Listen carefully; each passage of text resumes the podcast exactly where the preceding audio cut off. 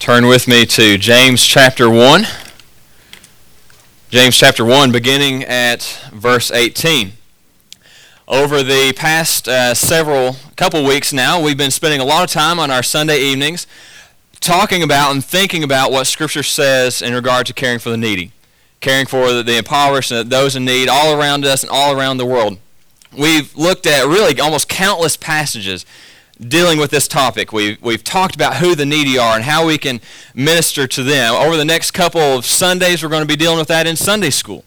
We're going to have a couple Sunday school lessons, May the 9th, May the 16th, that deal with this topic in which you'll be discussing it with your Sunday school class. And then in two weeks, we're going to have the, the Reach 82 ministry on uh, that Sunday night, in which we're going to have ministries set up all around the sanctuary here that, that you can look at and see how can I be involved in, in caring for the needy here and around the world.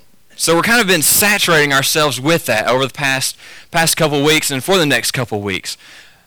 But I don't want us to, to think about that right now. For the next 10, 15 minutes while we deal with, part of this passage here, I just want us to just consider what the Word says as we look at this topic what James is writing about. So, for right now, let's just consider James chapter 1 as we look at this passage. The first thing that we're going to see that James tells us here in this passage, starting with James 1.18, is to receive the Word. And, and I want you to, to look at this passage, starting at verse 18 and kind of working through verse 25, I want you to notice something that recurs over and over and over again uh, in this passage. Notice his emphasis on the word. Starting at verse 18, it says that he was that we were brought forth by the word of truth. If you look at verse 21, it says that we are to, in humility, receive the word. Verse 22, we're to be doers of the word. Verse 23, if anyone is a hearer of the word and not a doer. Verse 25, the perfect law. Again, that, the idea of word uh, there. So you see kind of the theme that's, that's flowing through this passage is, is about the word uh, of God. And so by that, we can think right now, Scripture. That the, the emphasis here is on Scripture, God's word that's given to us. So with that in mind, let's start in verse 18 and hear what God's word says. In the exercise of his will, he brought us forth by the word of truth, so that we would be a kind of first fruits among his creatures. This you know, my beloved brethren. But everyone must be quick to hear, slow to speak, and slow to anger. For the anger of man does not achieve the righteousness of God. Therefore, putting aside all filthiness and all that remains of wickedness, in humility receive the word implanted, which is able to save your souls. God says here, James speaking, what does it say that God did? What is it that God did? It says in verse 18 that by an exercise of whose will? By God's will, he brought us forth by the word of truth by the word of truth, the gospel, God brought forth life in us who are believers by the gospel in us, bringing us to salvation. He's speaking about what God has done in our life here through salvation. It is through God's sovereign will that he chose to bring us to salvation by means of his word. Now look at verse 19. What does it tell us? What does James say here that we've been brought by the word in order to do? Listen to what it says again. This you know, my beloved brethren. But everyone must be quick to hear, slow to speak, and slow to anger, for the anger of man does not achieve, achieve the righteousness of God. Now, it seems kind of an odd thing that he's transitioning here. He's going right from salvation being worked in us by God's word, and then in verse 21, he has talking about the word, but then right here in between this, he's, he jumps into what seems like a different topic where he says to uh, be quick to listen and slow to speak. So what's going on here? Is he just kind of jump topics or what? Well, if we look at it in context, at least in part what James is doing here is talking to us a little bit about how we deal with the word. And so what does it say that we're supposed to do? It says to be slow to speak, but quick to hear. And so, in other words, when we encounter the Word of God, when we read and when we study the Word of God, when we hear the Word of God read and proclaimed to us, what are we to be? We're to be ones who are quick to listen and slow to speak. All right, but, but that's not always the way it works with us. Sometimes, when we encounter the Word of God, we're a little quicker to speak than we are to listen. Have you ever had that happen? And when you're reading the Word of God, you run across something and you automatically say, well, this is what I think it means. This is what I think it means. This is what it means. Rather than just listening to what God's Word says and taking it for what it says, sometimes we're quick to say, well, I think it means this. Well, maybe it doesn't exactly mean that. Maybe I'll soften that, uh, what it means. We're not to be quick to, to speak when we come to Scripture. Be quick to listen and hear what it says and to take it for what it says, not soften the truth of it, but believe it for what it is. One thing, we, we do this sometimes when we come to tough passages. We want to, to soften what it says. Maybe one example of that is the passage of the, uh, the rich young ruler. You remember that passage? There's a, a, a, rich young man. He comes to, to Jesus and asks him, what does he need to do to inherit uh, eternal life? And then eventually, this is what Jesus says in Luke 18, 22. He says, one thing you still lack. Sell all that you possess and distribute it to the poor, and you shall have treasure in heaven, and then come follow me. And the man, what happened? He went away very sad because he had many great possessions. And a lot of times we want, we want to look at that and maybe soften it a little. Well, maybe Jesus wasn't exactly saying that, but Jesus wanted to say, love your love the, the poor and love me more than you love your possessions. We want to maybe tame it just a little bit, but we can't tame what Scripture says. We want to take it for what it says. Jesus really was saying here, hey, go sell all your possessions and then come follow me. So don't be quick to speak when we run to Scripture and we read Scripture. Be quick to listen.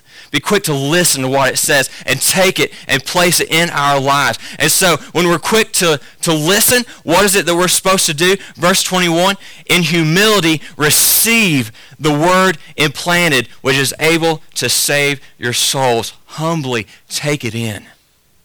It's the picture of us opening our arms to whatever Scripture says. Whatever it says, I'm going to take it, I'm going to believe it, I'm going to do it.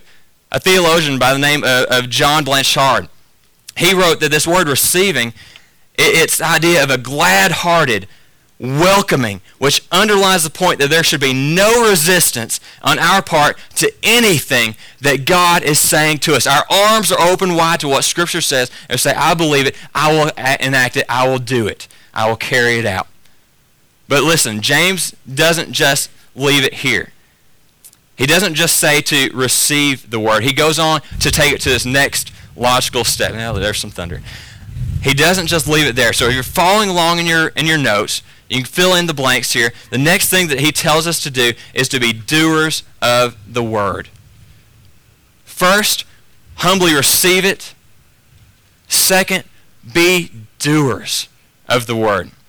Uh, there's an American pastor who, uh, who, who gave a great illustration uh, uh of this concept uh, of being doers of the word, which is, which is what James talks about next. He, uh, he gave this illustration of a, a businessman. He, he owns a business, and he is getting ready to go off on a six-month-long trip. And so as he's getting ready for his trip, he, he takes his second in command, his assistant, and he explains to him everything that he needs to be that needs to be done while he's gone on this six-month trip to Europe. He lays it out clearly. He says, this is what you need to do while I'm gone. You need to take care of this, make sure this customer is taken care of, make sure this client is, is well taken care of, make these phone calls. He makes list after list what needs to be done. He goes off on his trip to Europe and over that six months, daily, he's sending in emails what needs to be done. And he's sending in faxes. And you need to take care of this. Letters are coming in. He's making sure that everything is taken care of. And so at the end of the six months, he comes back to check on his business. And when he comes to his business, things are in total shambles. He walks up and there are windows breaking out, broken out of the store. Grass is overgrown. There's weeds everywhere. The, the, this, everything is just wrecked around the store. So he goes in, and you can imagine the inside looks just like that. The, nothing's been vacuumed. It's dirty. It's nasty inside. He gets inside there, and the receptionist is just sitting there watching TV and just not paying attention. There's a stack of mail that hasn't been read, and there is a, a ton of, of invoices that haven't been taken care of. There are customers knocking on the door, and the receptionist isn't paying attention. He goes up to his assistant and says, What in the world has been going on? I have laid out all these instructions for you to do. I've sent you emails. I've sent you faxes. I laid it out. What, what have you been doing?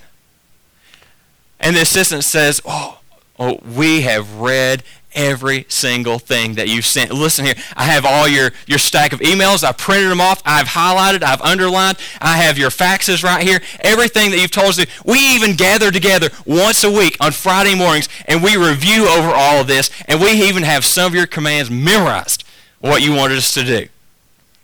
What do you think that business owner is going to do? He's going to pull Donald Trump and say, you're fired. You're gone. How good is it if you don't obey what the boss says when he lays out the instructions really clearly? It's, it's foolishness. James lays out here following after this. We can't just be ones who hear and listen to the word. We have to be ones who put it into practice. We have to be people who do the word. Listen to what he says, starting in verse 22. But prove yourselves, listen to this, doers of the word, and not mere, merely hearers who delude themselves. For if anyone is a hearer of the word, not a doer, he is like a man who looks at his natural face in a mirror. For once he has looked at himself and gone away, he has immediately forgotten what kind of person he was. James points out that if we, we can't just receive the word and listen to it. We have to do what it says. So James gives us almost a, a foolish, absurd illustration of going to a mirror, looking at it, seeing your reflection in it, and then going away and forgetting what you look like. Now, how foolish is that? How many of us can't give at least a basic description of what we look like? We see ourselves in a mirror all the time. So how foolish would it be to walk up to a mirror, look at ourselves, and walk away and say, I don't remember what color my hair is. Or I don't remember if I do have hair. You know, how foolish is that? James points that out by saying it's also as foolish to say that we're hearers of the word, that we believe God's word, but we listen to it, we hear it, but then we don't go do it. So he says, be doers. Be doers of the word. And so this is what we are called to do, to be doers of it. Listen to what he says in verse 25. But one who looks intently at the perfect law, the law of liberty, and abides by it, not having become a forgetful hearer, but an effectual doer, this man will be blessed in what he does. So listen to what we have to do. If we're going to be doers of the word, then we must look at it intently. That's what James says. Now, this is, this is kind of a powerful word that's used here, looking intently at it. It's this picture of gazing at it and staring at it and, and penetrating gaze until I take it all in. It's that kind of picture of looking at the word. It's not just glancing at it and then going back to whatever we're doing. Our eyes are focused on it. We're set upon it. This is the same word that's used when Peter and Mary go to the tomb. And they gaze intently into the tomb to see that there is nothing in there. Do you think when Mary and Peter went and saw the tomb that their eyes kind of glazed over when they looked at it and they kind of stared off for a minute, walked about their day and about their way and didn't have any effect on their lives? No. You think they looked at that and stared intently at it and saw there is no body in the tomb? You can tell, I can guarantee that was a penetrating gaze, staring at it, looking, seeing the claws laid there, and there's no body of Christ. That is how we're to look at the Word of God, staring intently at it, doing what it says, our lives being changed by having encountered it. This is the picture of it. So now, now let's get back to the topic we've been dealing with for the past couple weeks. Let's get back to thinking about caring for the needy and what Scripture says about that. Listen again to some of these passages we've heard before. Psalm 82, 3 and 4. Vindicate the weak and fatherless. Do justice to the afflicted and destitute. Rescue the weak and needy. Deliver them out of the hand of the wicked. Psalm 29, 7, Proverbs 29, 7. The righteous is concerned for the rights of the poor. The wicked does not understand such concern. Proverbs 14, 31. He who oppresses the poor taunts his maker, but he who is gracious to the needy honors him. the question that we need to ask ourselves as we're thinking about this topic is are we going to be hearers of the word only, or are we going to be doers of the word when it comes to caring for the needy? And as we're going to see as we look at James, the context of what James is talking about here squarely in this passage deals with being doers of the, of the word in context of caring for those in need. Listen, listen to what he says next, 26 and 27. If anyone thinks himself to be religious and yet does not bridle his tongue, he, but, de, but deceives his own heart, this man's religion is worthless.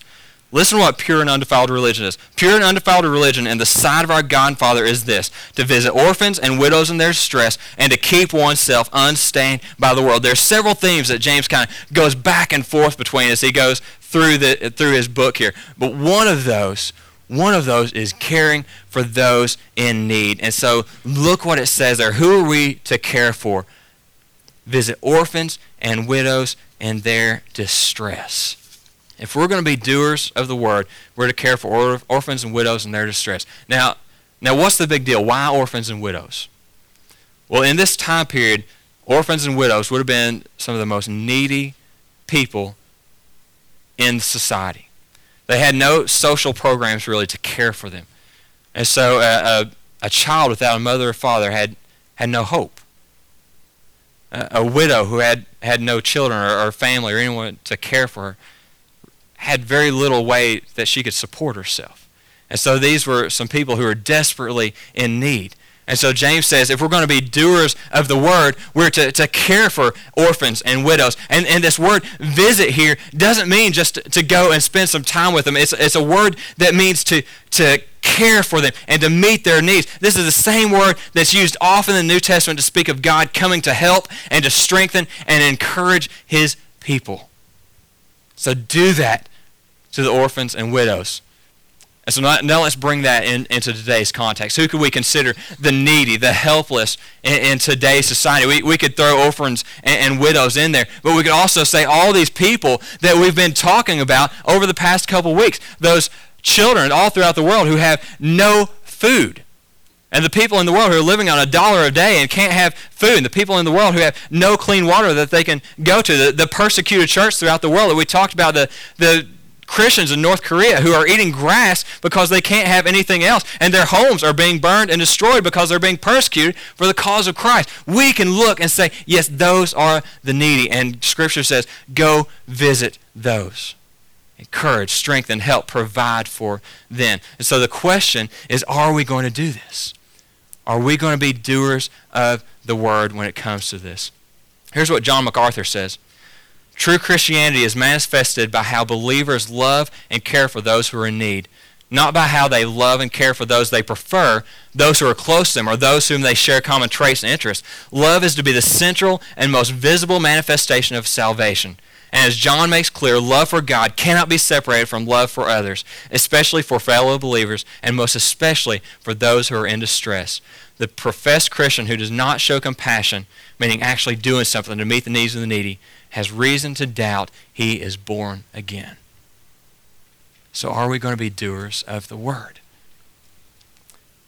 James wants to keep the context here about caring for the needy and those, those who are poor and, and oppressed around us. And so he tells us next to do not look down on the needy. And he gives this, this piercing example uh, of a worship service. And there's, there's this worship service going on with Christians there, and they're, I'm sure they're getting ready to sing praises to God. And in walks a, a rich man dressed in, in fine clothes. And it says he has, has beautiful rings. And everything about him screams, this is a wealthy man. And uh, a person in the congregation gets up and says, look, you can have my seat. Come here, have a great seat so you can see and participate in everything that happens. And then someone who is very poor walks in.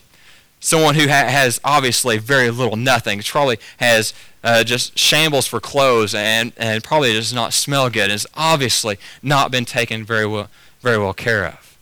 And person looks at him and says, Here, you can sit on the floor at my feet. Now, now, obviously, none of us, you know, we're not going to do that. We're not going to have somebody walk in the door and say, "Here, we want you to sit at my feet." But scholars pretty much are in agreement. This is something that James saw. It's something that he saw and experienced in worship service where he was. And so he says, don't do that. Do you look down on those who are in need? Do you show the, the verse 1 that he says here, personal favoritism? Listen to this. My brethren, do not hold your faith in our glorious Lord Jesus Christ with an attitude of personal favoritism. Then he goes on to describe this rich man coming in and a poor man coming in. The, the word here for personal favoritism is a word that means literally receiving the face. It means judging on outward appearances. And so the question that we need to ask ourselves is do we ever look at the, the outward appearance or the situation that a person is in and we judge by the face? We receive the face. We look at that the outward appearance and make a judgment on that person based on that. Do we ever see or hear about someone who's poor or homeless and automatically think in our minds a lazy bum who needs to get a job? Do we ever make those snap judgments? Do we ever hear about somebody who, who's needy and we automatically think he's just looking for a handout? Do we ever judge by the face? Look on the external appearance. Here, here's what James says we must guard our hearts from that. Listen to what he says. This is, this is the reason why. Verse 5 Listen, my beloved brethren. Did God not choose the poor of the world to be rich in faith and heirs of the kingdom which he promised to those who love him? Did he not prom- did he not choose the poor of this world to be rich in faith and heirs of the kingdom which he promised to those who love him? This this totally flips the standard of our world. Our world's standard is if you have wealth and if you have resources, then you are the one who is exalted in this world. And we know that's the way this world works. But here, James says, God flips that standard. That the one who is rich in this world will not be rich in the afterworld. And the one who is poor in, in this world will be rich here in heaven. Now, now we need to stop for a second and not miss what James is saying here. He is not saying that a person is saved by being poor. And he's not saying that someone goes to hell because they're rich. But what he is saying here is that God has a heart for those who are needy. And he has chosen to call many who are in poverty and who are in need to himself for salvation. We see this over and over in Scripture. Psalm 72:12. For he will deliver the needy when he cries for help, the afflicted also, and him who has no helper. And over and over and over again we see this. So why has God chosen those who are in need to, to hear and respond to his word so many different times? We can't know the mind of God. We can't know for sure. But one thing that we see over and over again in Scripture, Scripture says it's hard for a rich man to enter heaven because it's so easy to fall in love with this world and with the stuff of this world. And God delights. God delights to show that He is greater than anything that this world has to offer. And He delights in showing that knowing Him and loving Him is greater than anything that this world could ever have to offer. So He delights in taking those who have nothing and saying, Here, I give you everything now by giving you myself. God delights in showing himself greater than everything else. so, God has this heart for the poor. So what, what is it that we're to do? Verse 8. If, however, you're fulfilling the law, the royal law according to Scripture, you shall love your neighbor as yourself, you are doing well. So we're called here to fulfill the royal law. Notice, notice how the, the same kind of idea is going on. Be doers of the word, fulfill the royal law. So how do we do that? Love your neighbor as yourself. Or who's who's our neighbor here? Well, of course that can be that be anyone, but in context, who's he talking about? Those in need. Those who, who are in who are poor and needy. And he says to love those. And so how do we do that? I want us to stop for a second. I want us to stop and ask ourselves, how is it that I would want to be loved if I were in a situation? You know, that, that's really the question to ask in this. How would I want to be loved if I were in different situations? Because that's really how we're commanded to love others.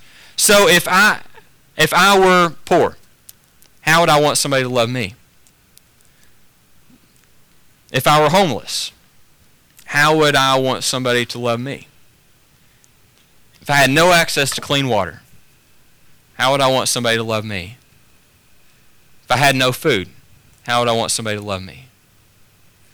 If I were a persecuted Christian, my house being burned down, family being threatened, how would I want global Christians around the world to love me?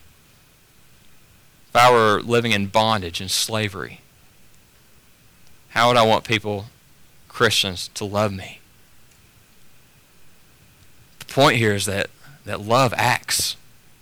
Love doesn't just sit by and say nothing and, and watch as, as, people suffer. But the point is here that if we love others as we love ourselves, then we're going to actually do something. Because we wouldn't want somebody to come up to us if we were impoverished or if we were homeless or we were a persecuted Christian and say, man, that's a tough situation, and not do anything for us. We would want love to act, to do something. And so listen to how James summarizes this in James 12, James 2, 12 and 13. So speak and so act as those who are to be judged by the law of liberty. For judgment will be merciless to one who has shown no mercy. Mercy triumphs over judgment. Listen to that again. Judgment will be merciless to one who has shown no mercy. Mercy triumphs over judgment because Listen to this because if we have the Spirit within us, if we're truly regenerate believers, then that should overflow in love, acting out to the needs around us, ministering to the needs around us and throughout the world. So, what, what's the conclusion of the matter? It's here in James 2 14 through 17. What use is it, my brethren, if someone says he has faith but has no works? Can that faith save him? That's the question that James asks. If we say we're believers, but yet we have no works, can faith, that faith save us? And, and the rhetorical answer, the question that begs the answer is no. Because true love flowing out of true regenerate heart acts. It does something. And notice, starting in verse 15, what context does he go to when he talks about acts, the works that we're to do? If a brother or sister is without clothing and need of daily food, and one of you says to them, Go in peace, be warmed and be filled, and yet you do not give them what is necessary for their body, what use is that? Even so, faith, if it has no works, is dead, being by itself. Here is here's the danger for us.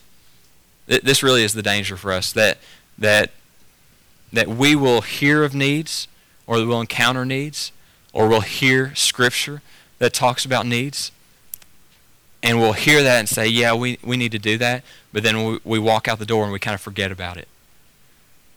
That, that's really the danger for us right here because we, we don't see the, the needy context all around us and all around the world.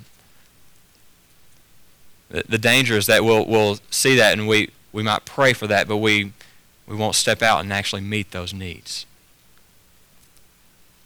James says, be a doer of the word. And so that, that's the only question I leave you with tonight. When it comes to the matter of caring for the needy, or whatever else God has laid on your heart about being doers of the word, are we going to be hearers or are we going to be doers?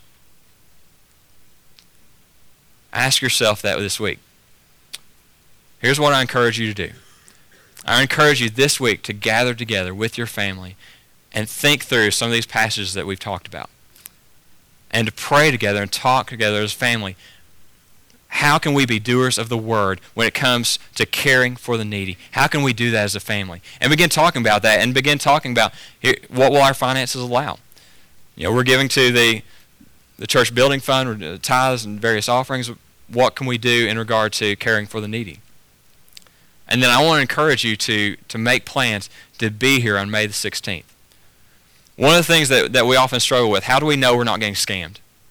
Or how do we know that this person's not going to go use this money for that? Well, one thing that we're going to do is we're going to set up several different ministries that we know are good, solid, legitimate ministries that you can be involved in and that you can make a difference in the lives of people here in Somerset, Pulaski County, and all around the world. children who may not have any opportunity that you can make a difference in their life forever. We're going to have some of those set up. So I encourage you to be here for that so you can learn. Here, here's a safe way that I can be a doer of the word. Perhaps God will provide some way for you to get to know someone who is needy and you can reach out and minister to that person, get to know them. One of the greatest needs that the needy around us here in Somerset have is for believers to come around them, befriend them, get to know them, share the gospel with them, and disciple them. What would we do if we had some needy person that we encountered? Would we go that extra mile, that step to do that? Perhaps that's something that the Lord will open a door for you.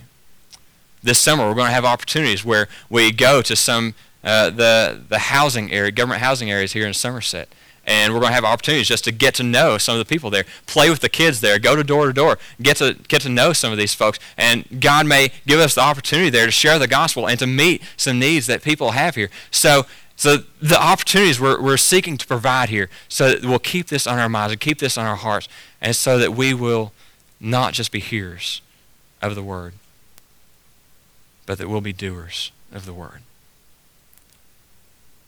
So keep that on your heart this week, over the next couple weeks. Keep it in, in the forefront of your mind. Will we be doers when it comes to this? Let's pray. God, we give thanks to you for your word that you've provided for us. God, I pray that you'll help us to be doers of the word, not hearers only. Whatever the context of what your word says, whether it's for caring for those in need, providing for our brothers and sisters, uh, obeying uh, the godly speech, whatever it might be, God, may we be doers of the word and not hearers only. God, I thank you for this body. May your blessings fall upon us, and may we be used to be a blessing to the world around us. We pray this in Christ's name. Amen.